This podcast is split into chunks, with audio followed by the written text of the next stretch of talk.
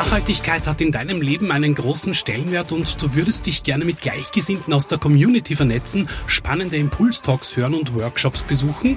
Dann komm auf alle Fälle am 11. Juni ab 11 Uhr zum Speak Out Festival ins Museumsquartier Wien. Mehr Infos und Tickets bekommst du auf speakout.at. Speakout 2024, ein Event von Kurier und Futurezone. Sie hören den Kurier. Hey, Sophie hier. Freut ihr euch auch schon so auf die legendären Europa League Abende mit Rapid und Sturm? Grüner Rasen, Flutlicht, 11 gegen 11 und dazu ein Bier. Ah. Aber am nächsten Tag habe ich wieder Aufnahme der neuen Podcasts und da brauche ich echt einen klaren Kopf. Deswegen trinke ich jetzt beim Fußball ein Heineken 00. Das hat 0% Alkohol, aber 100% Biergeschmack. Und dabei weniger Kalorien als ein Orangensaft. Dadurch muss man nicht mehr auf ein Bier verzichten, wenn man auf Kalorien oder einen Kader verzichten möchte. Deswegen macht es so wie ich, holt euch jetzt ein Heineken 00 und genießt das Match ganz easy. Alle Infos zu Heineken 00 findet ihr auch auf heineken.com und in unseren Shownotes. Und jetzt viel Spaß mit der Nachspielzeit.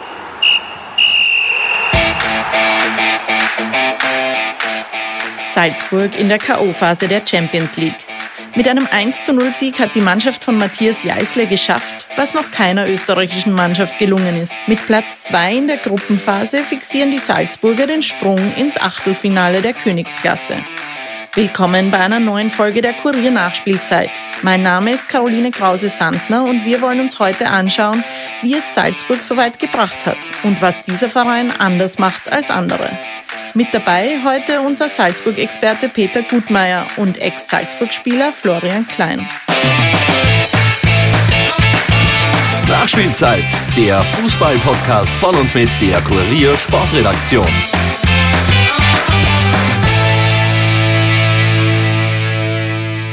Salzburg hat es geschafft. Die Mannschaft rund um Matthias Jeißler hat am Mittwochabend mit dem 1 zu 0 Sieg gegen Sevilla den historischen Aufstieg in die K.O.-Phase der Champions League fixiert. Vielleicht ein bisschen Schaum gebremst, weil ohne Publikum. Aber angeblich ist es ja im Stadion und in der Kabine noch sehr laut geworden. Bei mir im Studio sitzt jetzt der Peter Gutmeier, der für den Kurier Salzburg verfolgt und analysiert. Ähm, Peter, du warst gestern im Stadion. Wie hast du das Spiel und vor allem dann die Stimmung nach dem Sieg erlebt? Ähm, ja, es war am Anfang schon eigenartig, muss ich sagen, weil gerade bei so einem Finalspiel ähm, ohne Publikum normalerweise brennt da die Hütte und war halt am Anfang wirklich eigenartig. Äh, was mir dann aufgefallen ist, äh, zwischen der Betreuerbank und, und der Medientribüne, wo ich gesessen bin, äh, ist der ganze Staff gesessen. Auf der einen Seite von Salzburg, auf der anderen Seite von Sevilla und die haben ordentlich Gas gegeben bei jeder Entscheidung, bei jedem Zweikampf. Äh, die haben sich da befetzt. Also da war wirklich Feuer drinnen und ich, ich glaube, das hat auch so ein bisschen noch einen, einen, Kick gegeben an die Mannschaft, wobei ich sagen muss, die Mannschaft hat das sehr gut äh, gemacht, war voll fokussiert von, von Anfang an, beide Mannschaften eigentlich. Äh, was sicher nicht so leicht ist, gerade bei so einem Geisterspiel. Mhm. Aber glaubst du, kann man das als Spieler, können die das dann ausblenden oder? Ja, ganz ausblenden glaube ich nicht. Es ist einfach ein, ein, ein, eine zusätzliche Herausforderung, damit umzugehen und den Fokus trotzdem aufrechtzuerhalten und, und die Anspannung aufrechtzuerhalten, äh, ist ganz gut gelungen. Mhm. Ja. Apropos Anspannung, es haben ja nicht alle geglaubt, dass Salzburg das jetzt noch gegen Sevilla schaffen wird. Ist immerhin ein starker Gegner, zweiter in der spanischen Liga aktuell. Salzburg war jetzt in einer kleinen Herbstkrise. Aber das Team dürfte schon an den Aufstieg geglaubt haben, sonst schafft man ja sowas nicht. Welchen Eindruck hattest du von der Mannschaft vor dem Spiel und während des Spiels? Äh, ja, ich muss sagen, ich habe auch nicht ganz dran geglaubt. Ähm, die Mannschaft hat immer dran geglaubt, äh, hat vor dem Spiel äh, sehr optimistisch gewirkt. Alle Aussagen äh, waren immer, wir schaffen das, wir sind bereit. Ich habe so meine Zweifel gehabt, äh, bin eines Besseren belehrt worden, äh, haben mir oft gedacht, okay, das natürlich müssen Sie das sagen, so ein bisschen Zweckoptimismus. Mhm. Aber ja, wie gesagt, ich habe mich getäuscht. Die Mannschaft war im Spiel des Jahres voll da, hat voll die Leistung abrufen können und steht verdient im Achtelfinale. Mhm. Warum hast du gezweifelt?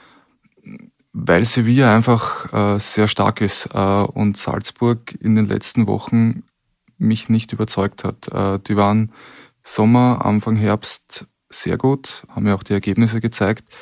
Und die letzten Spiele war das äh, aber nicht mehr so. Und da habe ich mir gedacht, auf dem Niveau wird das wahrscheinlich gegen eine Mannschaft wie Sevilla nicht, nicht ganz, ganz reichen. Ich glaube, es war dann sehr wichtig, dass im letzten Meisterschaftsspiel gegen Hartberg, wo sie ja zurück waren, auch nicht jetzt so gut gespielt haben, aber sie haben es noch gedreht und 2 zu 1 mhm. gewonnen am Schluss.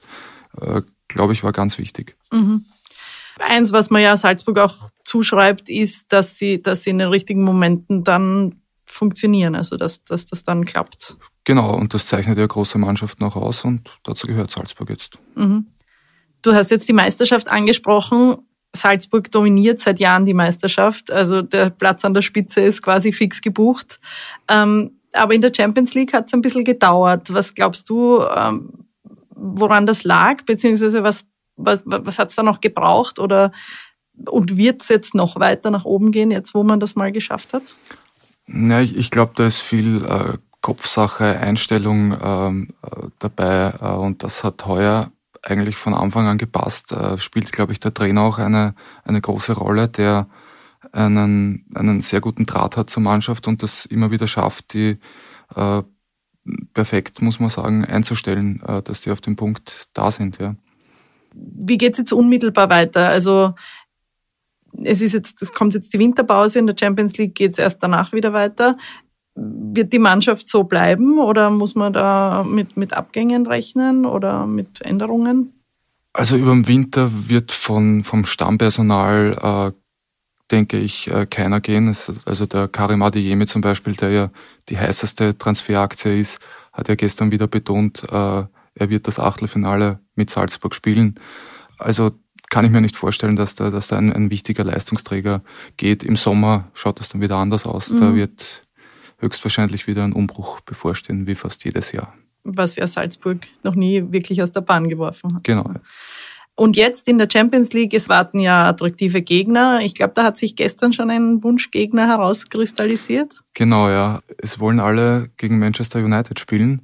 Viele denken sich vielleicht jetzt, sie wollen gegen Ronaldo spielen. Ähm, Ronaldo ist aber eigentlich wurscht. Es geht um äh, Ralf Rangnick, der Red Bull Vergangenheit hat, der eigentlich auch dafür verantwortlich ist, dass Salzburg jetzt so spielt, äh, wie sie spielen, der, der das ganze System eigentlich eingeführt hat, äh, dass das Salzburg jetzt, jetzt praktiziert.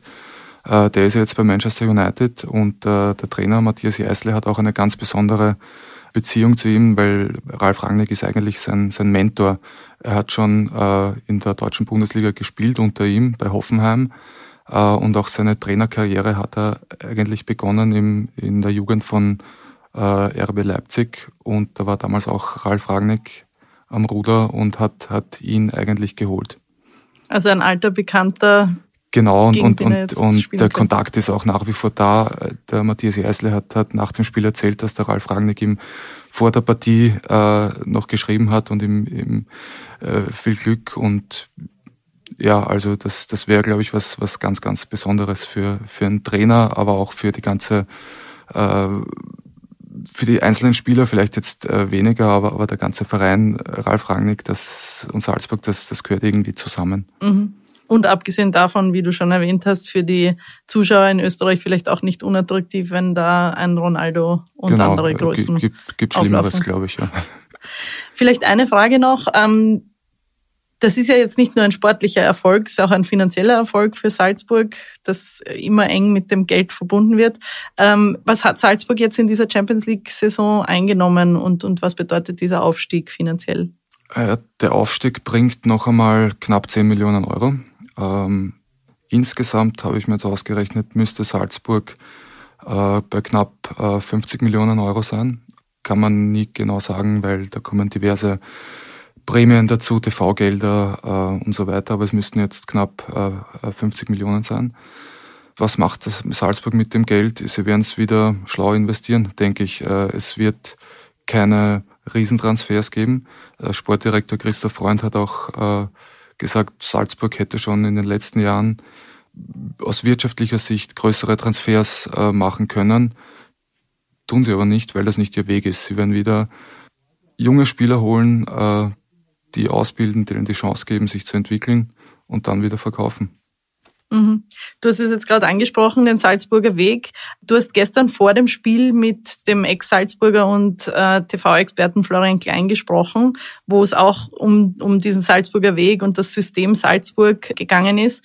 Wir werden jetzt da reinhören, äh, was, was er dazu gesagt hat, warum Salzburg da ist, wo es ist und was vielleicht noch fehlt auf dem Weg ganz nach oben und auch warum nicht österreichische Vereine dieses System einfach übernehmen wollen oder können.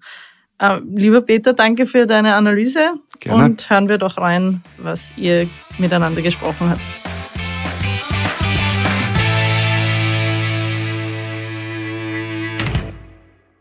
Weihnachten naht. Äh, damit auch die Winterpause. Einiges überraschend im österreichischen Fußball, aber sicher nicht, dass Salzburg da vorne steht. Ich nehme auch an, für dich nicht überraschend. Kannst du uns erklären, warum Salzburg da steht? Was machen die das jedes Jahr wieder, egal ob alles neu ist oder nicht? Warum stehen die immer da vorne? Ja, wie du richtig erwähnt hast, ist nicht überraschend, dass sie an erster Stelle stehen, obwohl man sich ja trotzdem irgendwie nach jeder Saison wieder mal kurz äh, fragen könnte, ähm, klappt es wieder so, weil jedes Mal gingen zwei, drei, vielleicht sogar mehr von den Leistungsträgern äh, weg und verlassen die Mannschaft. Das heißt, man weiß nie so wirklich, ob die gleiche Qualität wieder nachkommt. Zumindest denkt man so im Vorlauf von der Saison. Und dann wird man immer wieder äh, ja, eines Besseren belehrt, dass, dass jedes Mal eigentlich wieder die Kräfte gleichwertig ersetzt werden. Ähm, ist für mich auch persönlich, muss ich schon auch sagen, äh, nicht jetzt überraschend, aber irgendwie trotzdem erstaunlich, ähm, wie die das schaffen. Da merkt man mal, wie wichtig das ist, dass eine gesamtheitliche äh, Philosophie im, im ganzen Verein herrscht. Und das ist bei Salzburg einfach der Fall. Nur so, glaube ich, kann man diese Abgänge auch kompensieren. Ähm, wenn man sich denkt, dass die letzten Jahre eigentlich immer jene Spieler weggegangen sind, die über 20 Tore, glaube ich, geschossen haben, die, die absolut die, die Unterschiedsspieler waren und die werden einfach wieder ersetzt, dann ist das echt ein, Merkmal von einem Verein, dass da sehr, sehr gute Arbeit geleistet wird. Und das nicht nur jetzt über zwei, drei Jahre schon, sondern schon über, ja, seit 2013, 2014, glaube ich, hat das begonnen mit Ralf Rangnick. Und das wird nahtlos weiter, weitergeführt jetzt äh, unter äh, Christoph Freund und ist, glaube ich, auch einmal für ganz Österreich echt was Supers, dass man so einen Verein hat, der solche Spieler jedes Mal zuerst einmal entwickeln kann, dann auch verkaufen kann und sofort wieder neue äh, Spieler nachkommen. Ähm, was sind, du hast eh schon einige Faktoren äh, angesprochen. Äh, was sind denn da noch wichtige Faktoren, dass das funktioniert? Es sagen ja böse Zungen immer wieder, es liegt am Geld, aber das ist, glaube ich, weit mehr als das Geld, was da passiert. Es ist weit mehr als das Geld, das stimmt. Ähm, es gehört natürlich dazu, das darf man nicht vergessen. Also das, das Geld ist schon auch wichtig, ähm, um überhaupt einmal die Infrastruktur äh, ja, schaffen zu können, weil es werden ja äh, nicht nur österreichische Spieler jetzt ausgebildet, sondern es werden natürlich auch sehr, sehr gute Talente schon mit ganz jungen Jahren nach Salzburg geholt, die man ja auch ein bisschen überzeugen muss. Und, und da rede ich jetzt gar nicht, dass, dass die Spieler in jungen Jahren schon so viel Geld bekommen, sondern einfach, dass äh, die Akademie auf höchstem Level ist. Ähm, wenn man sich mal die Akademie in Salzburg ansieht und vergleicht sie mit anderen Mannschaften in ganz Europa, dann sind die da ja wirklich an der Spitze ganz top. Und das ist natürlich für einen jungen Spieler, der mit seinen Eltern vielleicht kommt und sich das Ganze ansieht, auch ein wichtiger Faktor. Des Weiteren würde ich sagen, dass es ja nicht nur so ist, dass, dass jeder Spieler, der geholt wird, dann auch einschlagt, sondern es ist die Möglichkeit auch hier, dass man mehrere Spieler holt, wo sich dann aus, aus diesem Pulk von Spielern äh, ja immer wieder ein paar jedes Jahr herauskristallisieren, die dann den Sprung nach oben schaffen. Das heißt, es ist, das geht natürlich auch wichtig, dass man ja nicht nur in der Qualität, sondern auch in der Quantität investieren kann. Ansonsten ist es halt auch so, was man auch sagen muss, dass halt in diesem Bereich jetzt so wie bei, bei Salzburg auch in den, in den unteren Mannschaften in der Jugend schon absolute Top-Trainer äh, am Werk sind. Trainer, die das verinnerlicht bekommen, ähm, was man genau haben möchte von den Spielern, was oben erwartet wird. Und das wird bis unten dann, dann fortgesetzt. Das ist der, der beste Weg, glaube ich, ähm, um die Spieler vorzubereiten auf die Aufgaben, die dann auf sie warten, wenn es dann wirklich im Erwachsenenfußball weitergeht. Äh, du hast schon angesprochen jetzt gerade äh, die Talente, die man überzeugen muss, dass sie kommen. Das waren jetzt die jüngsten Beispiele Haaland äh, oder, oder jetzt Adeyemi. Was, du hast einige Gründe, wie gesagt, schon äh, erwähnt, warum die kommen. Aber hat sich das Salzburg nicht auch erarbeitet, den guten Ruf, den sie haben einerseits, aber dann die große Bühne?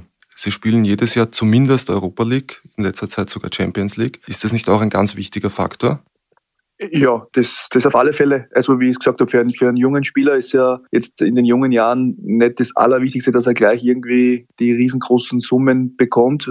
Wie das dann genau abläuft, muss ich auch sagen, weiß ich auch gar nicht in, in dem jungen Alter. Aber was du richtig erwähnt hast, ist einfach die Perspektive dann, was später rauskommt. Die Spieler sehen jetzt mittlerweile natürlich, dass Salzburg auf einer Ebene mit, ich sage jetzt einmal, Ajax Amsterdam vielleicht sogar schon oder mit Benfica Lissabon, solche Mannschaften, die jedes Jahr auch Spieler äh, um unglaubliche Summen verkaufen in die Top-Ligen zu den besten Vereinen. Und äh, ja, diesen, diesen Punkt hat sich Salzburg die letzten Jahre auch erarbeitet. Die, die Summe, die auch da eingenommen werden, sieht jeder junge Spieler. Man weiß, dass man in der Meisterschaft ja jetzt zu 99 Prozent Meister wird und dass man aber gleichzeitig jedes Mal solche Highlight-Spiele hat in der Champions League oder Europa League, wo man sehr weit kommen kann. Die Historie hat jetzt gezeigt, das hat ja angefangen, wie der Ralf Rangnick gekommen ist. Ähm, seitdem Zeitpunkt, glaube ich, wissen wirklich alle Spieler, dass hier hervorragende Arbeit geleistet wird und dass dann nach oben keine Grenzen gibt. Es gibt genug Beispiele, wie du schon erwähnt hast, Haaland, ganz egal, Schlager, wenn wir von den österreichischen Spielern reden, Leiner, Leimer. Also das, der Weg nach oben ist, ist über Salzburg, glaube ich, einer der besten, weil hier wirklich auf Junge gesetzt wird, nicht nur so gesprochen wird und dann ja, ein paar Mal eingesetzt, sondern das sind dann auch die, diejenigen, auf die gebaut wird, die auch die Leistungsträger sind. Und dann kann man halt auch äh, einen Wechsel dann zu einem absoluten Topverein in Europa realisieren. Okay. Äh, du hast auch schon die, die Philosophie angesprochen, äh, den Spielstil und der durchgezogen wird von der Akademie über Liefering bis dann rauf zur, zur Kampfmannschaft. Siehst du das komplett als notwendig, dass man so dastehen kann, ähm, wie Salzburg jetzt dasteht? Er hat ja auch Nachteile, oder? Ja, also es gibt nichts, was nur, nur Vorteile hat. Im Leben gibt's immer nur Vorteile und Nachteile, egal was man macht, aber man muss das ein bisschen abwägen, was überwiegt. Und hier überwiegt natürlich der, der Vorteil einfach, dass du die Spieler jung holst, dass du das ausbildest, dass die genau wissen, was von ihnen verlangt wird, dass sie mit 13, 14 schon mitbekommen, in welche Richtung der Fußball in Salzburg geht das Schwierige, ähm, oder da kommen wir vielleicht ein bisschen später dazu, sage ich jetzt erst nochmal, wenn es dann wirklich einmal über Liefering dann zu Salzburg kommt, das heißt, die wissen ganz genau, sie kommen hoch, sie müssen nicht großartig jetzt was ändern. Es wird das Ganze ein bisschen härter, schneller, mehr Druck kommt dazu, aber die Basics und alles, was wichtig ist für, für ein Spiel, ähm, haben sie schon in sich. Was schwierig wird für Spieler, die in Salzburg ausgebildet werden oder die auch hier dann bei Salzburg gut spielen, äh, in der Kampfmannschaft, ist dann ein Wechsel zu einer anderen Mannschaft, die nicht unbedingt jetzt so, sage ich mal, das DNA von einer Pressing-Mannschaft hat, so wie es Salzburg ist.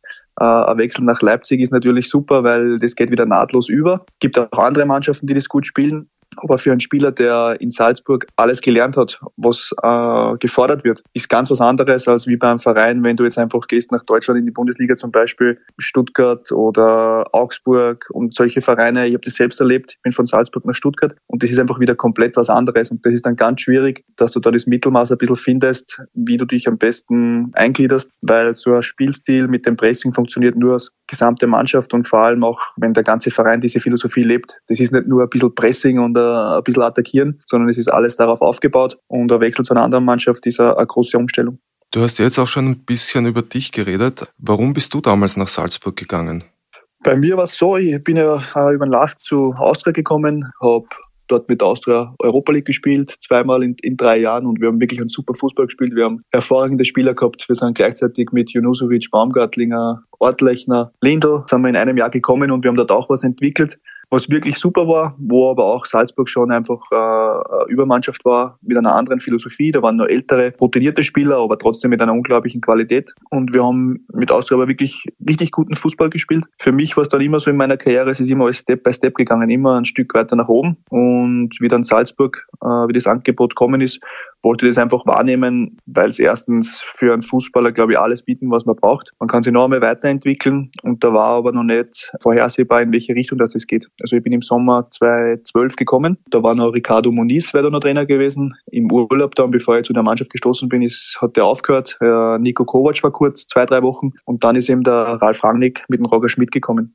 Und ich war damals, was war ich, 25, 26 und habe noch einmal komplett was anderes dann ja, gelernt im Fußball, eine komplett andere Sichtweise. Wie man auf den Fußball blicken kann. Jeder, der in Salzburg zu diesem Zeitpunkt war, hat das noch nicht gekannt, weil das eben erst mit jenen zwei Personen gekommen ist, was ich gerade erwähnt habe. Und das waren für mich die lehrreichsten Jahre.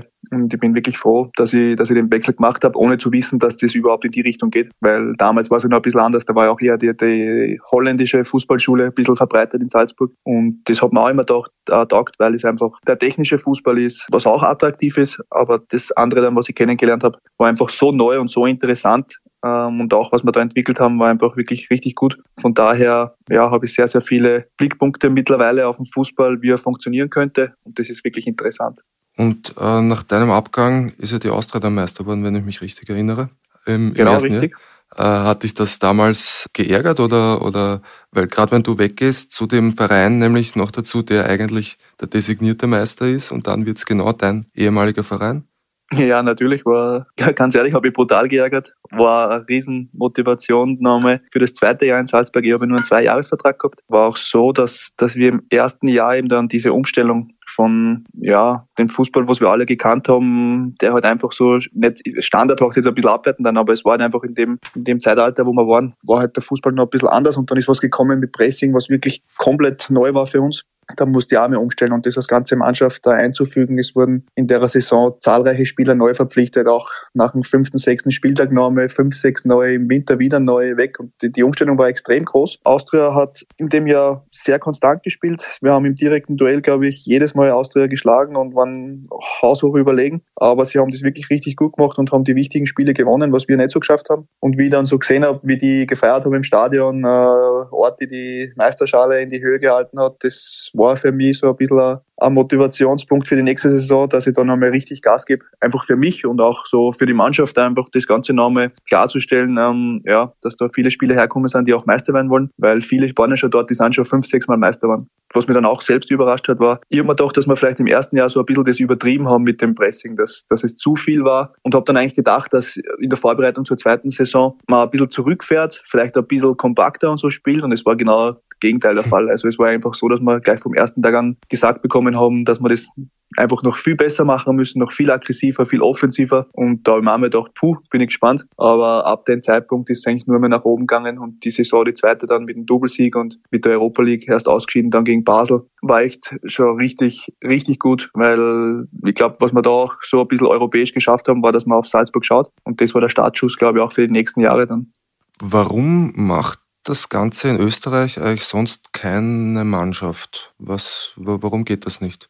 Ja, die Frage habe ich mir auch schon oft gestellt. Schwierig. Erstens glaube ich, dass dieses Know-how, äh, was es betrifft, diesen Fußball zu spielen, nicht richtig da ist bei allen anderen Vereinen. Ralf Rangnick war ein Glücksfall. Aus sportlicher Sicht sage ich jetzt einmal. Also ich glaube, also aus, zeitweise aus äh, menschlicher äh, Sicht ein bisschen schwierig auch, aber aus sportlicher Sicht ist er exzellent und ist nicht nur einer, der diese Idee hat, sondern der das alles umsetzt und das mit 120 Prozent. Da gibt's kein Abweichen, da gibt's kein, ja, machen wir das vielleicht ein bisschen oder wenn es nicht so klappt, dann schauen wir nach einer Alternative, sondern da gibt's nur das und das wird halt dann weiterentwickelt und weitergeführt und immer mehr und jeder, jedes kleinste Rad, was irgendwie dazu äh, helfen könnte, dass das noch zu verbessern ist, das wird äh, ja gedreht. Äh, nur so kann es auch funktionieren. Äh, wobei man auch sagen muss natürlich, Ralf Rangnick war eigentlich bei jenen Vereinen, die immer finanziell sehr gut dargestanden sind, ja, weil da gehört ja auch sehr, sehr viel dazu, was man auch investieren muss. Ob das bei anderen Vereinen so möglich ist, ist halt auch auch wieder eine Frage. Und ich glaube, dass dann andere Vereine auch zeitweise natürlich ein bisschen zu stolz sind und sagen, ja, wir wollen das schon auch so machen, aber nicht genauso. Wir wollen ein bisschen unsere eigene Idee auch einbringen. Und da sind wir genau bei dem Punkt dann angelangt, der nicht funktioniert. Ähm,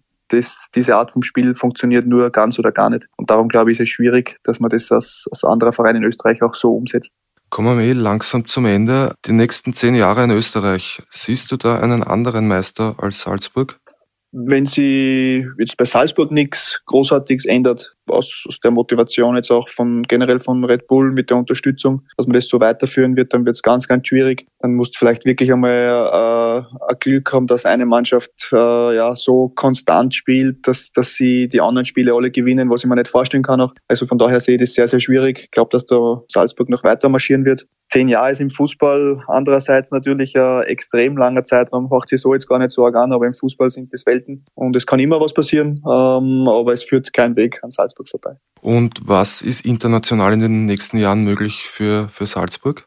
Ich sag mal so, es ist sie werden höchstwahrscheinlich auch ja, Stammgast in der Champions League werden. Ich hoffe natürlich, dass Österreich auch äh, das gesamte Land diese Punkte jedes Mal holt, dass, dass der Meister dann fix in der Champions League ist. Das wäre mal super, weil in einer Qualifikation kann sehr, sehr viel passieren. Das weiß man aus der Vergangenheit und es ist auch schwierig, äh, in solchen Entscheidungsspielen dann wirklich auch das, das zu schaffen. Aber dass man jetzt sagt, so richtig ähm, nach vorne oder dass man mal mitredet, das glaube ich auch nicht, weil für das, glaube ich, ähm, gingen zu viele Spieler dann auch immer weg vom Verein und, und du kannst dann nicht wirklich konstant jetzt einmal was aufbauen. Ich sage, wenn jetzt einmal Spieler Haaland, okay, den wirst du nicht halten können, aber wenn solche Spieler zwei, drei Jahre bleiben, dann ist es vielleicht einmal möglich. Das wird aber nicht der Fall sein. Von daher hoffe ich, dass, dass sie einfach immer wieder diese Chance haben, auch in der Gruppe dann weiterzukommen. Und wenn das jedes Jahr so ist, dann, dann hat man schon sehr, sehr viel erreicht.